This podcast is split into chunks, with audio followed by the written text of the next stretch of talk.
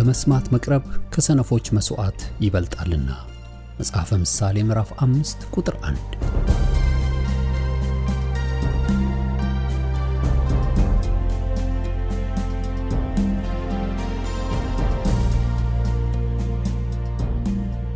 ይህን የእውነትና የሕይወት ድምፅ አገልግሎትን ለማድመጥ መቅረቦ ብልህነት ነው።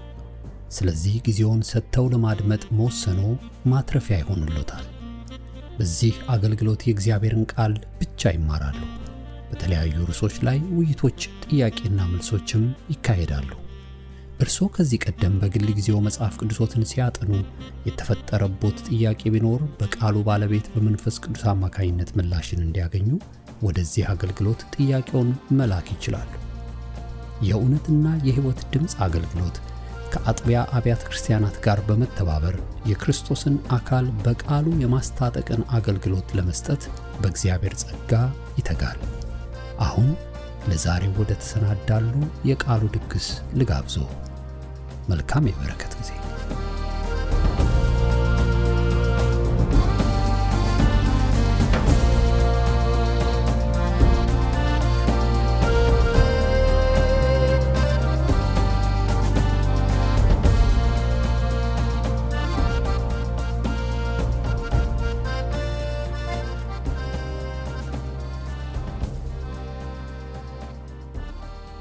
እሺ ጌታ ይመስገን።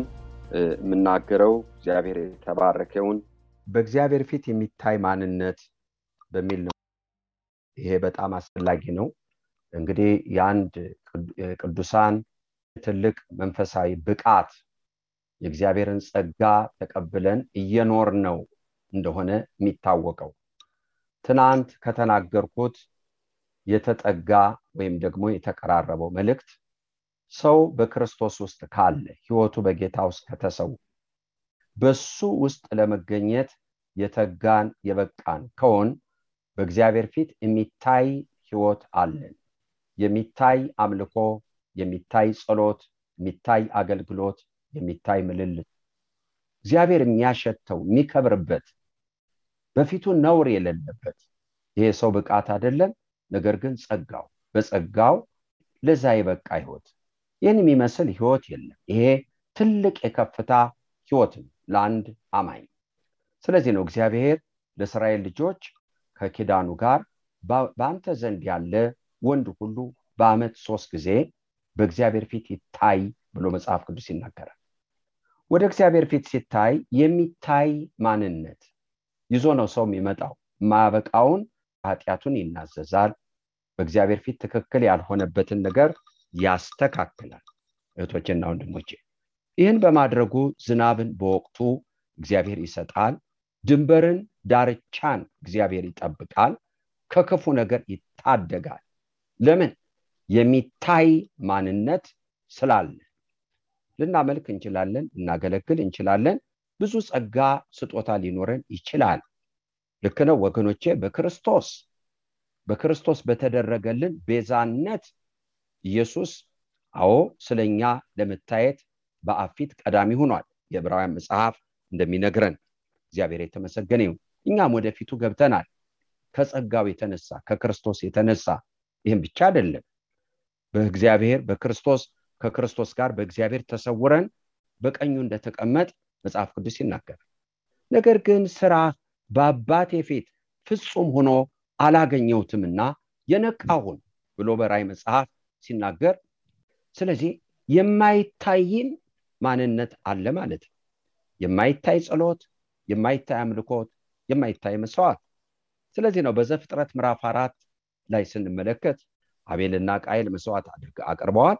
ነገር ግን እግዚአብሔር የአቤልን መስዋዕት ተመለከተ፣ የቃየልን መስዋዕት አልተመለከተም ይላል መጽሐፍ ቅዱስ። እግዚአብሔርን በጣም አድርገን እናመሰግናለን። ለዚህ ነው ዳዊት ሲጸልይ በመዝሙር 13 ቁጥር 3 ላይ አምላኬ ይሄኝ ይላል። ይህ ጸሎቱ ነው። ይሄኝ ስማኝ። ደግሞም ሰው ጸሎቱ የሚሰማው ሲታይም።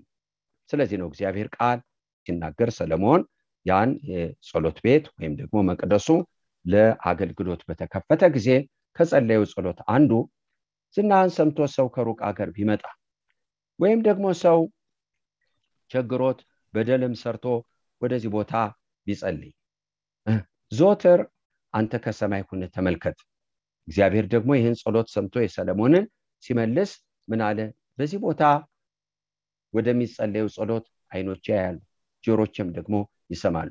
መጀመሪያ አይን መጀመሪያ አያለው ከዛ ደግሞ እሰማለሁ። እግዚአብሔር ወደ ጸሎታችን መልስ የሚመጣው ወደ ሌሎቹ ነገሮቻችን የሚሄደው የሚታይ ነገር ሲያይ ነው። አይን ውስጥ የሚገባ ነገር ሲያገኝብን ነው። በሱ ፊት የሚታይ ማለት ሞገስ ያለው እግዚአብሔር የሚቀበለው። እግዚአብሔር የሚቀበለው በፊቱ ሞገስ ያለውን ነገር የምናገኘው ደግሞ ከሰማይ በመጣው ነገር አማካኝነት ያለ መንፈስ ቅዱስ በመንፈስ ከሆንበት ውጭ በእግዚአብሔር ፊት እኔና እናንተ የሚታይ እግዚአብሔር የሚያየው አየሁት የሚለውን ነገር ሊወጣን አይችልም። አይችልም ከኔ አይችልም ከማንኛችንም አይችልም። ነገር ግን ከመንፈስ የሆነው ከክርስቶስ የሆነው በክርስቶስ የሆነው ነገራችን በጌታ የሆነው ነገራችን ግን አዎ በእግዚአብሔር ፊት ይታያል። የኔና የእናንተ ስኬት ይህኛውና ያኛው አይደለም። በምድር የምንቆጥራቸው ነገሮች እሺ ጥሩ ሊሆኑ ይችላሉ ግን ትልቁ ስኬት አይደለም። የስኬቱ ጣራ እሱ ሳይሆን የስኬቱ ጣራ እግዚአብሔር የሚያየው ሰው መሆናችን ነው። እህቶችና ወንድሞቼ ከንቱ ድካም ነው። አዎ ብዙ ልንሮጥ ብዙ ልንደክም ብዙ ልናደርግ እንችላለን። ነገር ግን የሚታይ ነገር ከሌለን ወድቋል ዋጋ የለውም። ስለዚህ ነው ዳዊትም ሲናገር አቤቱ አምላኬ እኝ ስማኝ ጠላቴ አሸነፍኩት እንዳይል። የሚታይ ነገር ከሌለን ተሸናፊ ማንነት አለን። መንፈሳዊ ህይወታችን የተጠቃና የተሸነፈ የሚሆነው እህቶችና ወንድሞቼ የሚታይ ነገር ሲጠፋብን አሸናፊ ደግሞ ምን ሆነው? በእግዚአብሔር ፊት የሚታይ ነገር ሲኖረን። ሶስት ነገስታቶች ለጦርነት እንደወጡ ሁለተኛ ነገስት ምዕራፍ ሶስት ይናገራል። እህቶችና ወንድሞቼ እስራኤል ንጉስ እንደገና ደግሞ የይሁዳ ንጉስ ኢዮሳፍጥ እንደገና የኤዶም ንጉስ የወጡት ሞአብን ሊዋጉ ነው። ምክንያቱም ሞአብ ለእስራኤል ንጉስ ይገብር ነበር። ከጊዜ በኋላ ግን አመፀ ይላል መጽሐፍ ቅዱስ። ስለዚህ እነኚህ ሶስት ነገስታቶች ወጡ ሊዋጉ። ነገር ግን የሰባት ቀን መንገድ ሂደው ላገኙ ለሰራዊቱም ለራሳቸውም። እና በተጨነቁ ጊዜ በዚህ ቦታ የእግዚአብሔርን ቃል የምንጠይቅበት ሰው አለን ብለው ጠየቁ። ተገኘ አንድ ሰው አለ ተባለ። በኤልያስ እጅ ላይ ውሃ ያፈስ የነበረ ያው ኤልሳ መሆኑ ነው። እሱ እንዳለ ተነገረ። ኢዮሳፍጥ የተባለ ይሁዳ ንጉስ ይህን ሲሰማ አዎ በእሱ ዘንድ የእግዚአብሔር ቃል ይገኛል አለ። ወደ እሱ መጡ። ወደ እሱ ሲመጡ የኔ እስራኤልን ንጉስ በአንተ ዘንድ ምን አለ ሂድ ወደ እናትህና ወደ አባት አማልክቶች አሉ። ይህንን የይሁዳን ንጉስ ባላፈር አለ። ምክንያቱም እህቶችና ወንድሞቼ የይሁዳ ንጉስ ዮሳፍጥ የሚባል በእግዚአብሔር ፊት የሚታይ ማንነት አለው። ማንነት አለው። በእግዚአብሔር ፊት የታየ እግዚአብሔር ያየው ማንነት አለ አንድ ቀን በህይወት ዘመናችን እህቶችና ወንድሞቼ የመንፈስ ቅዱስ ረድኤት በዝቶልን ጸጋ በዝቶልን የሚታይ ፍሬ ብናፈራ እግዚአብሔር ለዘላለም አያጠፋው wow! አያጠፋው እግዚአብሔር ያንን አይሽረውም። ስሙ ለዘላለም ብሩክ ይሁን። በዚህ በኢዮሳፍ ታሪክ ውስጥ ይችን ሁለት ነገር አነሳለሁ። ይህም ባላፈራል ይህንን ባላደረግኩ ነበር። እህቶቼና ወንድሞቼ ሁለቱም አንድ ዘር ናቸው። ሁለቱም የኪዳን ሰዎች ናቸው። ሁለቱም በስምንተኛው ቀን የተገረዙ ናቸው። ነገር ግን ለሁለቱ እኩል መልስ አልመጣም። የሚታይ ማንነት የማይታይ ማንነት። ልክ ነው ወገኖቼ በቤቱ ያለን ሰዎች ልንሆን እንችላለን። ነገር ግን በእግዚአብሔር ፊት ከመታየት የጎደል ሊሆን ይችላል። እግዚአብሔር ከጸሎታችን ፊቱን ከመለሰ ከአገልግሎታችን ፊቱን ከመለሰ ከአምልኳችን ፊቱን ከመለሰ ወራት አስቆጥረው ሊሆን ይችላል እህቶችና ወንድሞቼ ዳዊት እንደነገረን የሚታይ ማንነት ከሌለኝ ጠላቴ በእኔ ላይ ይደሰታል። ጠላቴ እንዳይደሰት እባክህ ብሎ ሲናገር እንመለከታለን እና እግዚአብሔር እናመሰግናለን። ስለዚህ ስለ ዳዊት በዳዊት አገላለጽ ጠላቴ አሸነፍኩት እንዳይል ብሎ ይናገራል። ስለዚህ እግዚአብሔር ፊቱን ስለመለሰለት የሚታይ ማንነት ስላለው ስለ ኢዮሳፍ ፋስም የለም ዳመናም የለም ነገር ግን እግዚአብሔር በአስደናቂ መንገድ ውሃ ሰጣቸው በጠላቶቻቸውም ላይ ድል ሰጣቸው። ይሄው ኢዮሳፍጥ ደግሞ ከዛ በፊት አካብ ከተባለ ንጉስ ጋር ለመተባበር ወደ ጦር ሜዳ ሂዶ መሄድ በማይገባው መንገድ እህቶቼና ወንድሞቼ አዎ ልክ እንደ ንጉስ ልብስ ለብሶ ነበር የገባው። አካብ የተባለው አባብሎ ይዞት ወደ ጦር ሜዳ የወሰደው የእስራኤል ንጉስ ግን ልብሱን ለውጦ ነበር ግን ሶርያውያኖች ደግሞ ከእስራኤል ንጉስ በስተቀር ማንንም አንዋጋም ብለው ነበረ። ኢዮሳፍጥን በከበቡት ጊዜ ጮኸ። እግዚአብሔር ግን የከበቡትን ሰዎች ከሱ መለሳቸው። ከዛ በኋላ ሲመለስ ነቢይ ቀርቦ እንዲህ አለው ለምንድን ነው ከሃዲ የምትረዳው? ነገር ግን መልካም ነገር ተገኝቶብሃልና አዎ እነዚህን የበዓል ማምለኪያዎችን ቆርጠሃል። መልካም ነገር ስለተገኘብህ እግዚአብሔር አትርፎሃል አለው። እህቶችና ወንድሞቼ አንድ ቀን በፊቱ የታየ ነገር ካለን እግዚአብሔር ያንንም አያጠፋም። እግዚአብሔርን እጅግ አድርገን እናመሰግናለን። ምን ይሆን ሰው በእግዚአብሔር ፊት የሚታይ ማንነት የሚኖረው? ምን ቢሆን ይሆን? እንደ ዳንኤል ሲሆን እንደ ዳንኤል ዳንኤልን ኢዮብን ኖህን እግዚአብሔር በመጽሐፍ ቅዱስ ውስጥ እነዚህ እንኳን ቢኖሩ እያለ እንደ አማድ ይጠራቸዋል። እንግዲህ እንደ ዳንኤል ከሆነ በእግዚአብሔር ፊት የሚታይ ማንነት የሚኖረን በፊቱ ቅንነት ቢገኝብን። ዳንኤል መጽሐፍ ምዕራፍ 6 ቁጥር 22 ላይ አንበሳ ጉድጓድ ውስጥ ተጥሎ በማግስቱ ዳሪዮስ መጥቶ ይሄ ሁልጊዜ የምታመልከው አምላክ ከአንበሶች ሊያድን ችሏልን? ብሎ በጠየቀው ጊዜ አዎ በፊቱ ቅንነት ተገኘብኝ በአንተም ዘንድ ክፋት አልተአላደረው ብሎ እህቶችና ወንድሞች እንግዲህ እግዚአብሔር ጽድቅን የሚወድ አምላክ ነው። ቅንነት ግን ፊቱን ታያለች ይላል ያለ ቅንነት በፊቱ የሚታይ ማንነት ይኖረና ከየት መጥቶ? መጽሐፍ ነው ይህን የሚለው። ቅንነት ናት ፊቱን የምታየው። በፊቱ የሚታይ የምናመልከውን የምናደርገውን የምናጥነውን እግዚአብሔር የሚያየው በቅንነቱ በቅንነቱ በኩል ነው። ከቅንነት ውጭ እኛን የሚያይበት መስኮት አለው እግዚአብሔር የለውም። እግዚአብሔርን እጅግ አድርገን እናመሰግናለን። እንግዲህ በዳንኤል አገላለጽ ወይም በዳንኤል ህይወት ስንመለከተው እግዚአብሔር የሚያየው ህይወት ቅንነት የተገኘበትን ህይወት ነው። ሌላ አይደለም። ነገር ግን በአሁኑ ዘመን የገባንበት ዘመን ትልቁ ችግር ቅንነት የጎደለበት ዘመን አዎ ቅንነት። ሐዋርያው ጳውሎስን በሁለተኛ ቆሮንቶስ ምዕራፍ 11 ላይ እንዲህ ይላል ሰይጣን በተንኮል ሔዋንን እንዳሳተ እናንተንም ከክርስቶስ ቅንነት ትጎላላችሁ ብዬ እፈራለሁ ይላል። ይህን ያለው የዛሬ ሁለት ዓመት ነው ጳውሎስ ዛሬ ቢኖር ምን እንደሚለን አላቅም። ምክንያቱም በብዙ ጎለናል። ከእግዚአብሔር ቤት ቅንነት ጎሏል። በቅንነት ነገርን ማየት በቅንነት ማዳመጥ በቅንነት መመልከት በቅንነት መመላለስ ጠፍቶብናል። ይሄም እንደጠፋብን እንኳን አንዳንድ ጊዜ አናየውም። ነገር ግን የሚያጎል ነገር አለ ምልክት አለ የሚያሳይ ሳይኖች አሉ። ምንድናቸው እነሱ? እህቶቼና ወንድሞቼ አዎ ከቅንነቱ ስንጎድል ጸሎት ይለቀቃል? no። እግዚአብሔር የሚቀበለው ነገር አለ? no። ሲጎልብን እናያለን። ነገራት ሲከብዱን ፈተና የለም መከራ የለም ማለት አይደለም። አዎ በቅንነትም ኑሮ ፈተና መከራ አለ። ነገር ግን ሐሴት አለ። የመንፈስ ቅዱስ ደስታ አለ። በረከት አለ። መጽናናት አለ። እግዚአብሔር አብሮነት አለ። መከራም ቢኖር ፈተናም ቢኖር።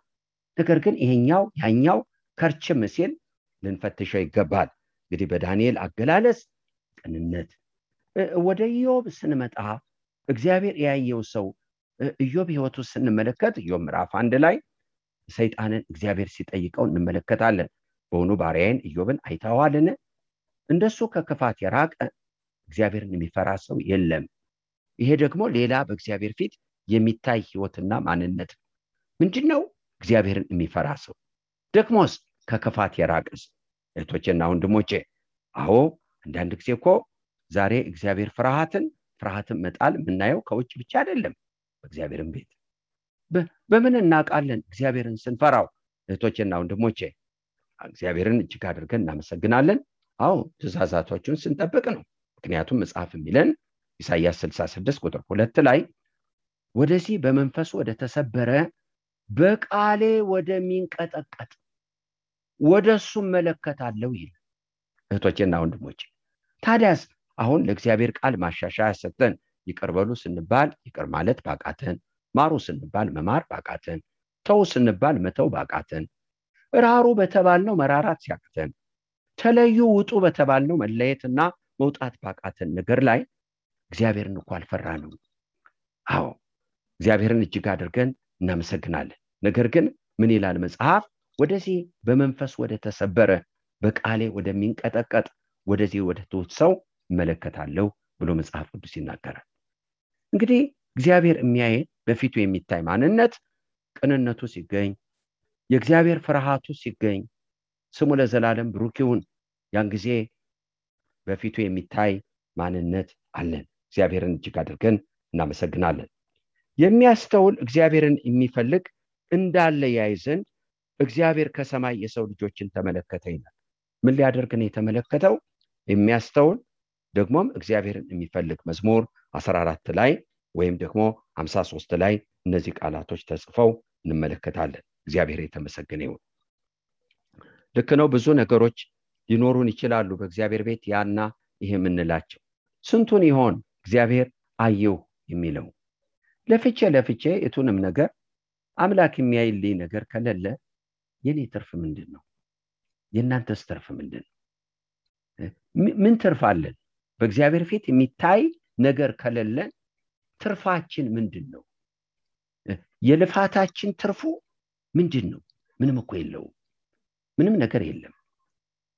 እግዚአብሔር ባላየው ነገር ትርፍ የለንም። ትርፋችን አምላክ የሚያየው ሰው መሆናችን በአምላክ አይን የገባ ማንነት መገኘቱ ነው ትርፉ ይሄ ነው።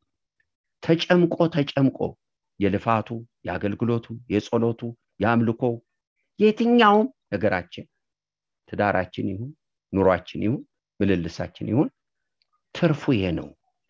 እግዚአብሔር አየሁት የሚል እግዚአብሔር ፊት የገባ በሱ ፊት የሚሸተት ይሄ ነው። እግዚአብሔርን እጅግ አድርገን እናመሰግናለን ስለዚህ ነው ብሉ ኪዳንን ስንመለከት የሚያስደነግጡ ታሪኮችን እንመለከታለን። ምን ይላል? በዓላቶቻችሁን ተጸይፍ ያለው የእግዚአብሔር በዓሎች አይደሉም? ናቸው። እግዚአብሔር ቀኖችን ሻራቸው? አልሻራቸው ነገር ግን በበዓሉ ለሱ ክብር ተብለው የሚመጡትን ተጸየፋቸው። እህቶችና ወንድሞች ስለዚህ የኔና የናንተ ትርፍ በእግዚአብሔር ፊት እግዚአብሔር የሚያየው ማንነት መገኘቱ ነው እሱ የሚያየው ነገር የሚወጣው መጀመሪያ እኛ ላይ እኛ ላይ። አዎ ቅንነቱ ሲኖር የእግዚአብሔር ፍርሃት ሲኖር እነዚህ ናቸው። አዎ ከቅንነቱ ቅን የሆነ ነገር ይወጣል በጌታ ፊት። እግዚአብሔር አምላካችንን እናመሰግናለን። ይሄ ብርታታችን ነው። ብርታታችን እግዚአብሔር የሚያየው ሰው እግዚአብሔር የሚመለከተው ሰው ይሄ አቅማችን ጌታን እጅግ አድርገን እናመሰግናለን። አዎ እንደ ድሮ አደለውም ይህ ቅንነት ከውስጥ ጠፍቷል። የዋ መሆን አቃተኝ። ነገርም መተው አቃተኝ። መማር አቃተኝ። መራራት አቃተኝ ብለን የምንል በዚህ ዘመን ከቅንነቱ ሊያጎሉ የሚችሉ ብዙ ነገሮች አሉ። ለጽድቅ ካልነቃን ንቆዎች ካልሆን ሰው ባልነቃበት ነገር መንፈሳዊ ሊሆን አይችል ዛሬ በመንፈስ ካልነቃን በስጋ የነቃንበት አለን። ዘር ሊሆን ይችላል። ለዓለም ማሰብ ሊሆን ይችላል። ኑሮ ሊሆን ይችላል። አዎ ለኑሮ የነቃን ሰዎች ልንሆን እንችላል ለዘራችን የነቃን ሰዎች ልንሆን እንችላለን። በነቃንበት በኩል ነው የምንገለጠው። በመንፈሳዊ ነቅተን ከሆነ ያንን በመንፈሳዊ ነገር ካልነቃን ደግሞ ያንን ቀጥለን የተነጋገርነው በክርስቶስ ስለመገኘት ነው። ዛሬ ምና የተናገርኩት? በእግዚአብሔር ፊት የሚታይ ማንነት። እህቶቼና ወንድሞቼ በትትና አሁን ዛሬ እግዚአብሔር ሲያየን እንዴት ያየዋል? ነገራችን። ኦ እኔ በክርስቶስ ነኝ ትሉ ይሆናል። ኢየሱስ እኮ ነው ያለው። ስራ በአባቴ ፊት ፍጹም ሆኖ አላገኘም እኔ ልቀ ካህን ነኝ። ጸሎትህን ላቀርበው አልችልም። ምስጋናህን ላቀርበው አልችልም አገልግሎትህን ላቀርበው አልችልም። ምልልስህን ላቀርበው አልችልም። ትዳርህን እኔ ራስ ነኝ ብዬ ላቀርበው አልችልም ብሎ ቢለን ምን እንላለን? ምን ያደረግልናል ህይወት ምን ያደርጋል? እግዚአብሔር የሚያየው ማንነት ከሌለን ምን ይጠቅማል? እግዚአብሔር ወጠዳኝ ብለን ልንለው ይገባል። እግዚአብሔርን እጅግ አድርገን እናመሰግናለን። እሱ ካየው በላይ ምን ሞገስ አለ? ምንም እኮ ሞገስ የለም በምድር የምንከፍለው የትኛውም ዋጋ በፊቱ ለመታየት የበቃ ማንነት ለማግኘት መታገስ መራራት መቻል መገፋት መጠላት እነዚህም ሁሉ እንደ ልብስ ለብሶ ታግሶ መኖር ለመታየት እግዚአብሔርን እጅግ አድርገን እናመሰግናለን። እግዚአብሔር ይርዳን። ጌታ ይባርካቸው